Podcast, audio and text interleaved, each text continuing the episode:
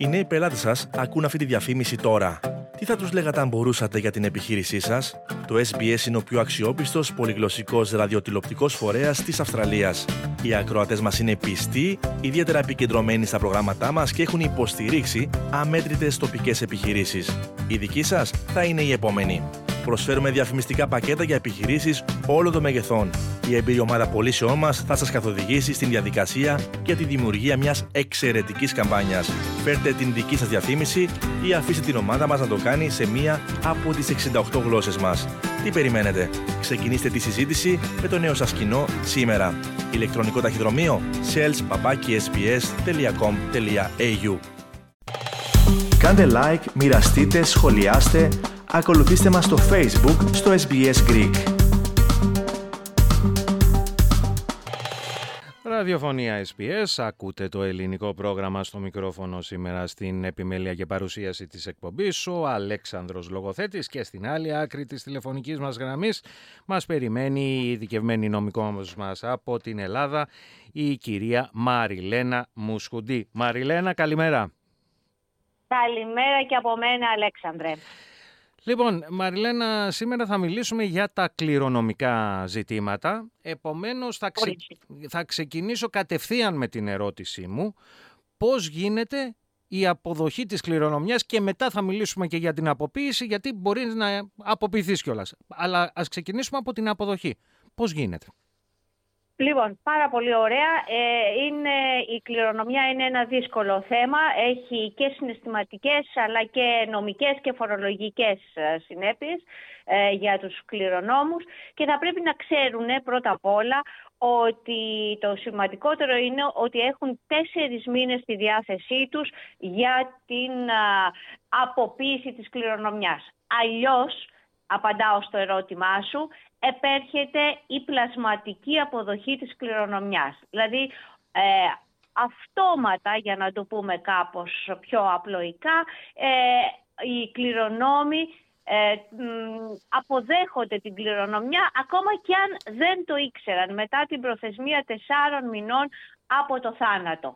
Εκτός εάν υπάρχει διαθήκη Οπότε η προθεσμία αυτών των τεσσάρων μηνών ξεκινάει από τη δημοσίευση στο δικαστήριο της Διαθήκης. Μάλιστα. Αυτός είναι ο απλούστερος, ο, ο πιο συνηθισμένος τρόπος. Δεν ξέρεις τίποτα, ε, δεν ξέρεις καν ότι πέθανε κάποιος, περνάνε οι τέσσερις μήνες, είσαι γιος, είσαι εγγονός, είσαι ανιψιός, είσαι εξάδελφος, ε, γίνεσαι κληρονόμος. Ναι. Τώρα είναι απαραίτητο να γίνει αποδοχή κληρονομιάς ε, με συμβολιογραφικό έγγραφο και τι ακριβώς απαιτείται; Ωραία, πολύ σωστά. Λοιπόν, εφόσον έχουμε ακίνητη περιουσία, ε, αυτός ο λεγόμενος αυτόματος τρόπος, ναι μεν γίνεσαι κληρονόμος, αλλά δεν έχεις τη δυνατότητα να αποδείξεις ε, την κληρονομική σου αυτή ιδιότητα. Δηλαδή, ε, αφόσον έχουμε ακίνητα, θα πρέπει να πας στο συμβολιογράφο και να συνταχθεί μία πράξη ε, αποδοχής κληρονομιάς. Ή θα είναι το συμβόλαιό σου αυτό, το οποίο θα πρέπει να μεταγραφεί κιόλας στο κτηματολογικό γραφείο ε, για να φαίνεται πια ότι αυτός είναι ο τίτλος σου με τον οποίο έχεις εσύ τα ακίνητα του ε, αποβιώσαντος. Ε, εκεί χρειάζεται μια συνεργασία ε, για να απαντήσω στο δεύτερο σκέλος της ερώτησής σου, τι δικαιολογητικά χρειάζονται, με το συμβολογράφο της επιλογής σου. Θα πας στο συμβολογράφο, θα πας πρώτα απ' όλα τη ληξιαρχική πράξη θανάτου, ε, θα πας αν έχει τη διαθήκη ε, και, και ο συμβολογράφος θα σου πει τι χαρτιά χρειάζονται. Ε, τα πιο απλά βέβαια είναι πιστοποιητικό από το πρωτοδικείο, ότι δεν έχεις αποποιηθεί, ότι δεν υπάρχει άλλη διαθήκη και τα υπόλοιπα, τα πιο δύσκολα, αν είναι τα ακίνητα, ε, ο τίτλος που είχε ο κληρονομούμενος, το αρχικό συμβόλαιο, ε, κάποιο τοπογραφικό, αν είναι οικόπεδο, ε, ένφια ότι το δήλωνε κλπ. Είναι μια συγκέντρωση 6-7 δικαιολογητικών, τα οποία είτε με τη συνεργασία ενός δικηγόρου, είτε με του συμβολογράφου, θα πρέπει να μαζευτούν για να γίνει το συμβόλαιό σου. η πράξη αποδοχής κληρονομίας. Μάλιστα. Ναι. Τώρα, αν όμως κάποιος θέλει να αποποιηθεί αυτή την κληρονομιά, πώς μπορεί να το κάνει; Όπως είπαμε λοιπόν και στην αρχή, θα πρέπει να δώσει μεγάλη προσοχή στο χρόνο του θανάτου του κληρονομουμένου. Δηλαδή, ε, πριν περάσουν τέσσερις μήνες, θα πρέπει να πάει κάποιος στο ειρηνοδικείο όπου είχε την τελευταία κατοικία του ο κληρονομούμενος, δηλαδή αν έμενε στη Δράμα θα πρέπει να πάει στο Ειρηνοδικείο Δράμας. Αν έμενε στην Αθήνα θα πάει στο Ειρηνοδικείο της Αθήνας και εκεί μέσα σε μια πολύ μικρή και εύκολη διαδικασία θα συμπληρώσει ένα έντυπο, μια δήλωση, θα την υποβάλει και θα δηλώνει εκεί ότι αποποιείται. Ε, βέβαια, αν είναι κάτοικος εξωτερικού, όπως μπορεί να είναι ένας ομογενής στην περίπτωσή σου, μπορεί να πάει στο προξενείο, σε κάποιο συμβολιογράφο, να κάνει μια, ένα πλήρε εξούσιο σε έναν συγγενή του στην Ελλάδα ή σε ένα δικηγόρο στην Ελλάδα και να αποποιηθεί αυτός για λογαριασμό του. Α, ε, αυτό επίσης είναι κάτι πολύ ε, συνηθισμένο. Ε, Βέβαια, όπως είπαμε, το τετράμινο αυτό, το τετράμινο αυτό πρέπει να διακρίνουμε πότε ξεκινάει. Το συνηθέστερο είναι όταν δεν έχει διαθήκη κάποιος να ξεκινάει από το θάνατό του. Αν όμως έχει αφήσει διαθήκη, η διαθήκη αυτή πρέπει να δημοσιευθεί. Δηλαδή να πάει στο πρωτοδικείο, στο ειρηνοδικείο πια μάλλον, για να είμαι πιο σωστή. Από ποιον δημοσιεύεται; Λοιπόν, πολύ σωστά. Ε, δημοσιεύεται αν είναι κατατεθειμένη σε συμβολιογράφο, από το συμβολιογράφο. Αν δεν είναι κατατεθειμένη σε συμβολιογράφο, τη διαδικασία την αναλαμβάνει ένας δικηγόρος ε, και πάει στο δικαστήριο. Η δημοσίευση γίνεται στο ειρηνοδικείο, ούτως ώστε όλοι όσοι έχουν ενδιαφέρον να μπορούν να πληροφορηθούν τι αν δημοσιεύτηκε μια διαθήκη. Είναι δημόσιο έγγραφο κατά κάποιον τρόπο. Ε, και αυτό παίρνει βέβαια μερικούς μήνες γιατί υπάρχει μια δυσκολία στο ειρηνοδικείο για την πληθώρα, λόγω πληθώρα διαθήκων. Ε, παίρνει λίγο χρόνο, τρεις-τέσσερις μήνες ανάλογα, ίσως και λιγότερο τώρα. Ε, δημοσιεύεται, παίρνει στο πιστοποιητικό δημοσίευση της Διαθήκης και από την ημέρα που θα έχει αυτή δημοσιευθεί στα βιβλία του ειρηνοδικίου ξεκινάει ένα τετράμινο. Πρακτικά τι σημαίνει αυτό; Πρακτικά σημαίνει το απλό πράγμα, ότι μπορεί κάποιος να έχει πεθάνει πριν δύο χρόνια, αλλά η διαθήκη του να βρεθεί σήμερα. Άρα η προθεσμία για την αποποίηση δεν έχει παρέλθει, ξεκινάει από τη δημοσίευση της Διαθήκης. Α, μάλιστα. Λοιπόν, τώρα... Οπότε έχει χρόνο. Ναι. Τώρα, ε, συνήθως ε, η κληρονομιά μπορεί να συνεπάγεται και φόρο. Πότε δημιουργείται λοιπόν η φορολογική υποχρέωση εξόφλησης του φόρου κληρονομιάς; Υποχρέωση. Βέβαια, βέβαια. Είναι το άλλο ε, δυσβάσταχτο τον ε, ε, βάρος το οποίο έχουν οι κληρονόμοι ε, και πρέπει να το προσέξουν και αυτό. Mm. Ε, όπως είπαμε έχουμε μία προθεσμία τετράμινη για την αποποίηση. Εδώ πρέπει να συγκρατήσουμε στο μυαλό μας μία άλλη προθεσμία εννέα μηνών. Εννέα μηνών λοιπόν από και πάλι έχουμε την ίδια έναρξη προθεσμίας. Είτε θάνατος, εννέα μήνες από το θάνατο, είτε εννέα μήνες από τη δημοσίευση της Διαθήκης αν υπάρχει διαθήκη, όπως είπαμε και πριν.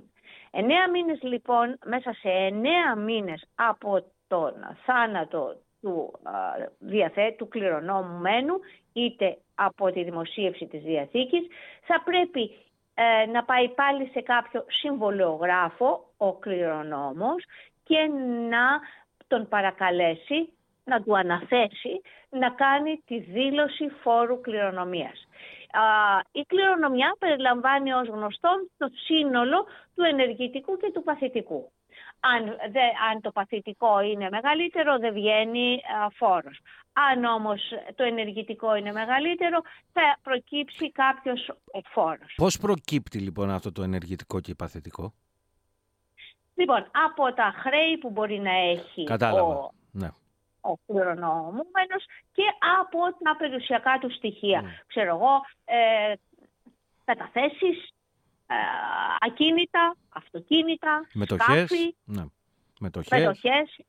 Βεβαίως, βεβαίως. Όλα αυτά συνυπολογίζονται και πρέπει ο, ο συμβολογράφος, τώρα γίνεται αυτόματα, μπαίνει στο My Property, όπως λέγεται η πλατφόρμα αυτή, και δηλώνει τα περιουσιακά στοιχεία και αμέσως προκύπτει αν υπάρχει φόρος ή δεν υπάρχει. Διότι μπορεί ανάλογα με το βαθμό συγγένειας που έχει, θα το πούμε και αυτό, ε, να μην προκύψει φόρος. Μπράβο. Λοιπόν, άρα πάμε σε αυτό το κεφάλαιο τώρα, το, τον υπολογισμό δηλαδή του φόρου της κληρονομιάς. Πώς υπολογίζεται; Πολύ ωραία. Ε, ο φόρος κληρονομιάς είναι συνάρτηση του ύψους της αξίας της κληρονομιάς περιουσίας και της συγγενικής σχέσης του κληρονόμου με τον κληρονομούμενο. Ε, για τον προσδιορισμό του φόρου κληρονομιάς ως προς τα ακίνητα χρησιμοποιείται βέβαια η αντικειμενική αξία. Ε, ο, αποτιμάται η συνολική αξία της ακίνητης και κινητής περιουσίας και υπολογίζεται, όπως είπαμε, ο φόρος κληρονομιάς επί του συνόλου. Ο φόρος κληρονομιάς προοδευτικά ε, υπολογίζεται με βάση κάποιες φορολογικές κλίμακες. Ναι, ναι. Άρα, ε, ποιες είναι οι ισχύουσες φορολογικές κλίμακες ε, του φόρου κληρονομιάς, ανακατηγορία να τις πάρουμε. Ωραία. Λοιπόν, έχει καταρχήν, ε, το κράτος έχει ορίσει τρεις κατηγορίες κληρονόμων ε, ανάλογα με τη συγγενική του σχέση. Για κάθε μια από τις κατηγορίες ισχύουν διαφορετικές κλίμακες με διαφορετικά φορολόγητα ποσά και συντελεστές.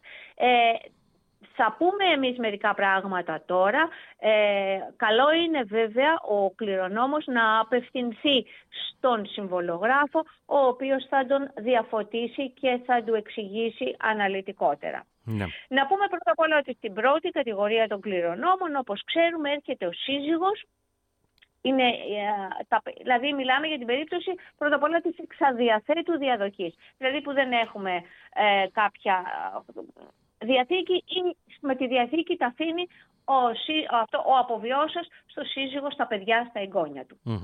Σε, αυτή την, σε αυτή την πρώτη κατηγορία κληρονόμων ο φόρος κυμαίνεται από 0 έως 10%.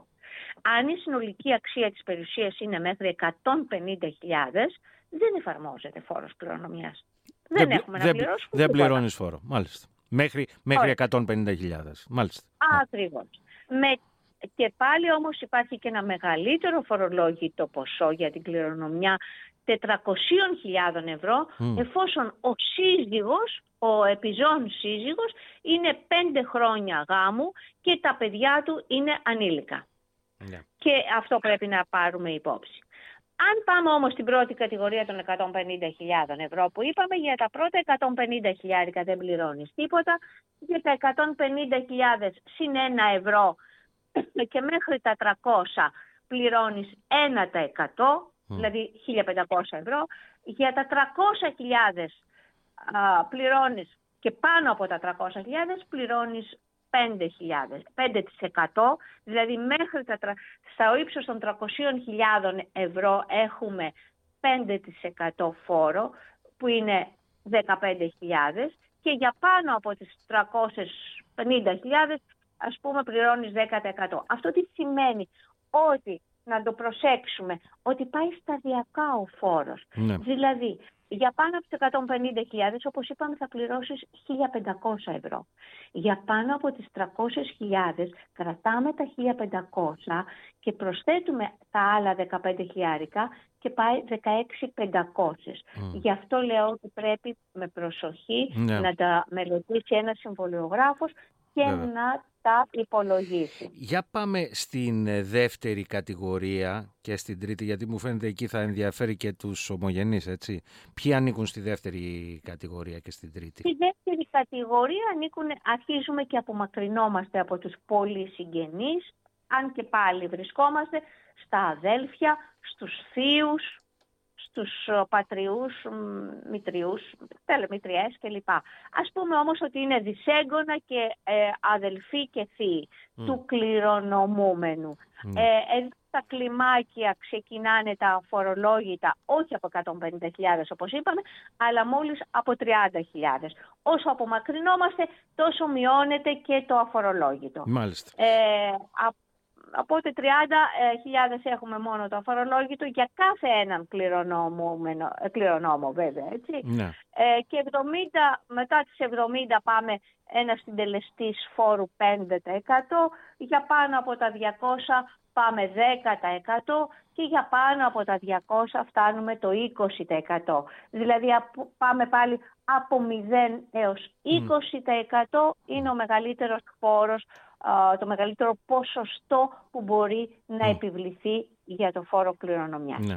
Τώρα έχουμε μία ερώτηση, λάβαμε μία ερώτηση από ακροατή μας. Καλησπέρα, λέει, τι γίνεται αν το άτομο ε, δεν έχει, που δεν έχει κληρονόμους, εννοώ δικά του παιδιά, δεν έχει κάνει διαθήκη. Καθόλου. Ναι. Τι γίνεται; Ωραία. Πάμε στην εξαδιαθέτου κληρονομιά χωρίς τη διαθήκη και αναζητούμε την πρώτη τάξη κληρονόμων που όπως λέει δεν έχει παιδιά. Ε, πάμε στη δεύτερη τάξη των κληρονόμων που είναι τα αδέλφια του, αν είχε αδέλφια και αν, δεν, και αν αυτά είχαν αποβιώσει πάμε στα ανήψια, τα παιδιά δηλαδή των αδελφών του ναι. ε, και αν ή στους θείους του αν, αν είναι εν ζωή, που το πιθανότερο είναι αν είναι μεγάλοι άνθρωποι να μην είναι εν ζωή και πάμε στην τελευταία τάξη των εξαδιαθέτου κληρονόμων που είναι τα πρώτα του ξαδέλφια. Αν δεν έχει ούτε πρώτα ξαδέλφια, πάμε πια στο δημόσιο, πάμε στο κράτος που κληρονομεί. δηλαδή να σκεφτόμαστε λίγο ε, αδέλφια, ανήψια, ξαδέλφια, κάπου εκεί. Ναι χωρίς διαθήκη. Μάλιστα. Λοιπόν, λάβατε την απάντηση ε, και κλείνοντας επειδή μας πιέζει ο χρόνος Μαριλένα, συμπερασματικά τι θα πρέπει να προσέχει κάποιος που κληρονομεί; Ναι, πρώτα απ' όλα, αν ξέρει ότι ο κληρονομούμενος είναι κατά χρέος, έχει πολλά χρέη, δάνεια, ε, από τράπεζες, από, αυτό θα πρέπει να το πληροφορηθεί όσο μπορεί πιο γρήγορα ή φόρους προς το δημόσιο και τα κίνητά του ε, δεν έχουν επαρκή αξία να αποποιηθεί μέσα στην προθεσμία των τεσσάρων μηνών, όπως είπαμε. Αν τα στοιχεία της κληρονομιάς του είναι μεγαλύτερα τη αξία από τα χρέη, τότε να πάει έγκαιρα μέσα στο εννεάμινο σε έναν συμβολιογράφο ε, με όλα τα χαρτιά που θα έχει μαζέψει. Τα συμβόλαια κυρίως, τα συμβόλαια μας ενδιαφέρουν πάρα πολύ να βρεθούν τα συμβόλαια που είχε στην κατοχή του ο κληρονομούμενος να τα δώσει στο συμβολογράφο ή σε κάποιο δικηγόρο αν δεν θέλει να τρέχει ο ίδιος και να ε, ασχοληθεί με τη δήλωση φόρου κληρονομιάς σε πρώτο σε πρώτο βαθμό μέσα στο εννιάμινο και στη συνέχεια με την σύνταξη της πράξης αποδοχής κληρονομιάς και τη μεταγραφή της στο κτηματολόγιο για να έρθουν στην κυριότητά του και να μπορεί πλέον να τα διαχειρίζεται. Να τα κάνει ό,τι θέλει, να τα πουλάει, να τα νοικιάζει, αυτά. Μάλιστα. Λοιπόν και με αυτά Μαριλένα να ολοκληρώσουμε και εδώ ε, μία ακόμα συζήτησή μας ε, για νομικά θέματα και να σε ευχαριστήσουμε πάρα πολύ για τον πολύτιμο χρόνο που βρήκες ε, να τα εξηγήσεις όλα αυτά τα θέματα στο πρόγραμμά μας. Είναι χαρά μου και τιμή μου να μιλάμε και να συνεργαζόμαστε και αν μπορώ να βοηθήσω ε, με οποιοδήποτε τρόπο. Θέλετε να ακούσετε περισσότερες ιστορίες σαν και αυτήν; Ακούστε στο Apple Podcast, στο Google Podcast, στο Spotify ή οπουδήποτε ακούτε podcast.